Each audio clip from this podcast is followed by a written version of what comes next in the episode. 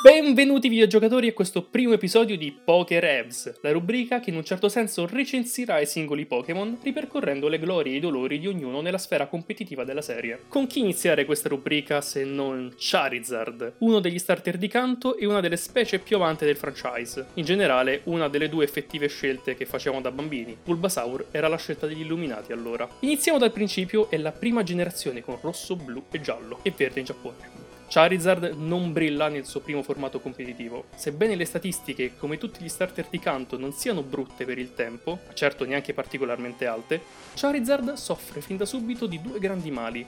Il tipo roccia, prominente in prima generazione perché in grado di fermare Tauros, che terrorizza il meta e i suoi 100 punti base in velocità. Non sono pochi, ma non superavano i 115 di Starmie, capace di mandarlo a casa con un solo idropompa, e i 130 di Jolteon, capace della stessa cosa con fulmine. Il set di Charizard inoltre stupirà i più giovani di voi, infatti al tempo il set era principalmente fisico, portando il più delle volte danza spada per aumentare il suo attacco seguito da terremoto e iperraggio con fuoco bomba o turbofuoco per sola copertura. Sebbene non giochi nelle tier più alte, Charizard aveva il ruolo di ripulire i team nemici indeboliti in Underused e Neverused. Lì rappresentava un vero pericolo una volta tolti i Pokémon capaci di metterlo in check. La seconda generazione porta a Charizard un importante buff. Panciamburo sostituisce velocemente Danza Spada, rappresentando una mossa rischiosa dall'altissimo payoff. Dimezzando i propri punti vita, il Pokémon Fiamma è in grado di quadruplicare il proprio attacco. Iperraggio lascia lo slot delle due mosse a Frana, in quanto ora mandare KO un avversario risulterà comunque in un turno di ricarica e fuoco bomba, ora si contende il ruolo di mossa fuoco con lanciafiamme. Inoltre, ora che attacco speciale e difesa speciale sono separati, la sua potenza di fuoco schizza da una base di 85 a 109, permettendogli di colpire più duramente.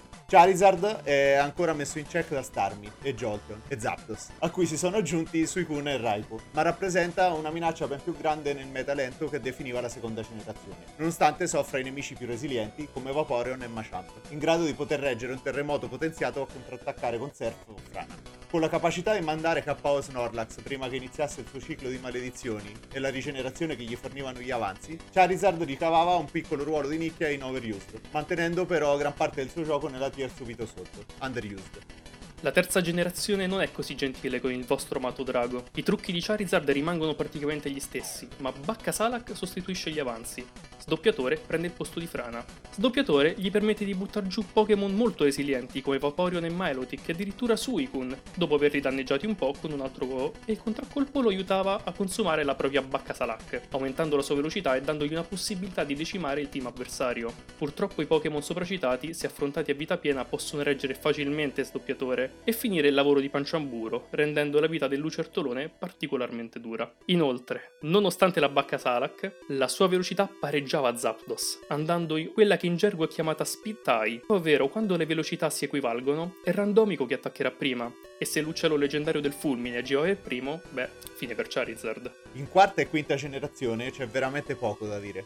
Perché? Presto detto. Levito Roccia. Levito Roccia è una mossa in grado di danneggiare i Pokémon che entrano in campo. Inoltre danneggia del 25% il Pokémon entrante se questo è debole al tipo roccia. Charizard è debole 4 volte al tipo roccia, quindi le rocce appuntite lo portano al 50% di vita, entrando semplicemente in campo. Se malauguratamente dovesse essere scambiato una seconda volta, tornando in campo andrebbe KO senza aver fatto nulla. Per rimuovere l'evito roccia è necessario usare la mossa Rapigiro, molto in voga in formato singolo, in quanto insieme a punte e fiale punte sono mosse a cui è necessario rispondere e può darsi per scontato saranno usato. Tuttavia Charizard è rimasto vittima del terribile Power Crypt, portato in, prima in quarta, poi in quinta generazione. Le sue statistiche, una volta rispettabili, non reggevano più il passo dei Pokémon più giovincelli, facendolo cadere nell'oblio.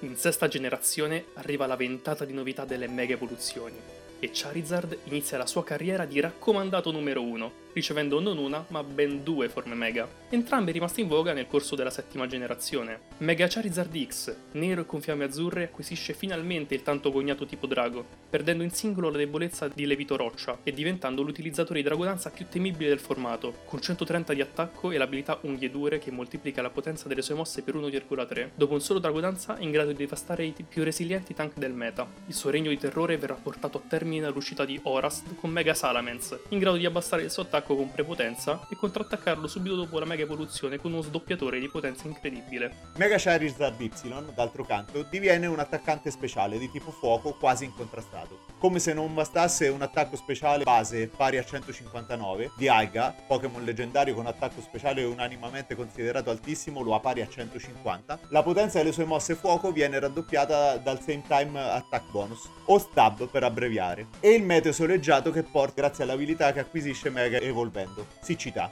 In VGC in particolare, il format competitivo ufficiale dei giochi che vede lotte in doppio, non solo Mega Charizard Y con onda calda colpiva duramente entrambi i suoi avversari in campo, ma forniva un supporto non indifferente a Venusaur, con cui formava un duo difficilmente gestibile una volta portato il sole in campo. Siccità e il sole in generale offrirono inoltre a questa forma del nostro dragone un nuovo importante strumento in solo raggio, mossa spesso utilizzata come copertura per gestire tipi acqua e roccia, liberandolo dal terrore dei vari tapufini, Rotom Lavatrice o Taranitar che da sempre minacciano lo starter di canto.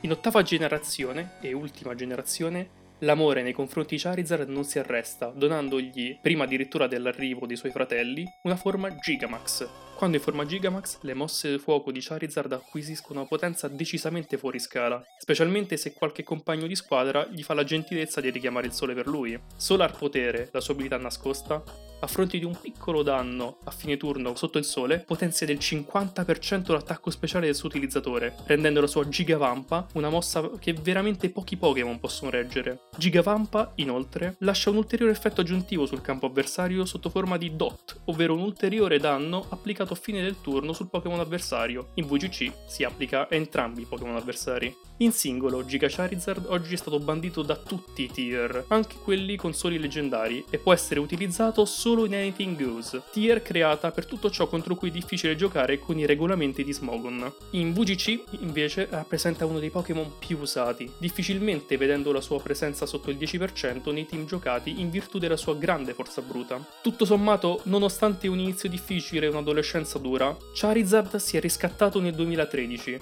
e ha insegnato a tutti noi un'importante importante lezione. Non importa che tu non possa farcela con le tue forze, se sei un raccomandato arriverai ovunque. E con questo si conclude la nostra prima puntata di Poké Revs, la nuova rubrica di Game Revs. Spero che vi sia piaciuta e spero che attenderete con ansia la prossima puntata. E come sempre, videogiocate, videogiocate, videogiocate.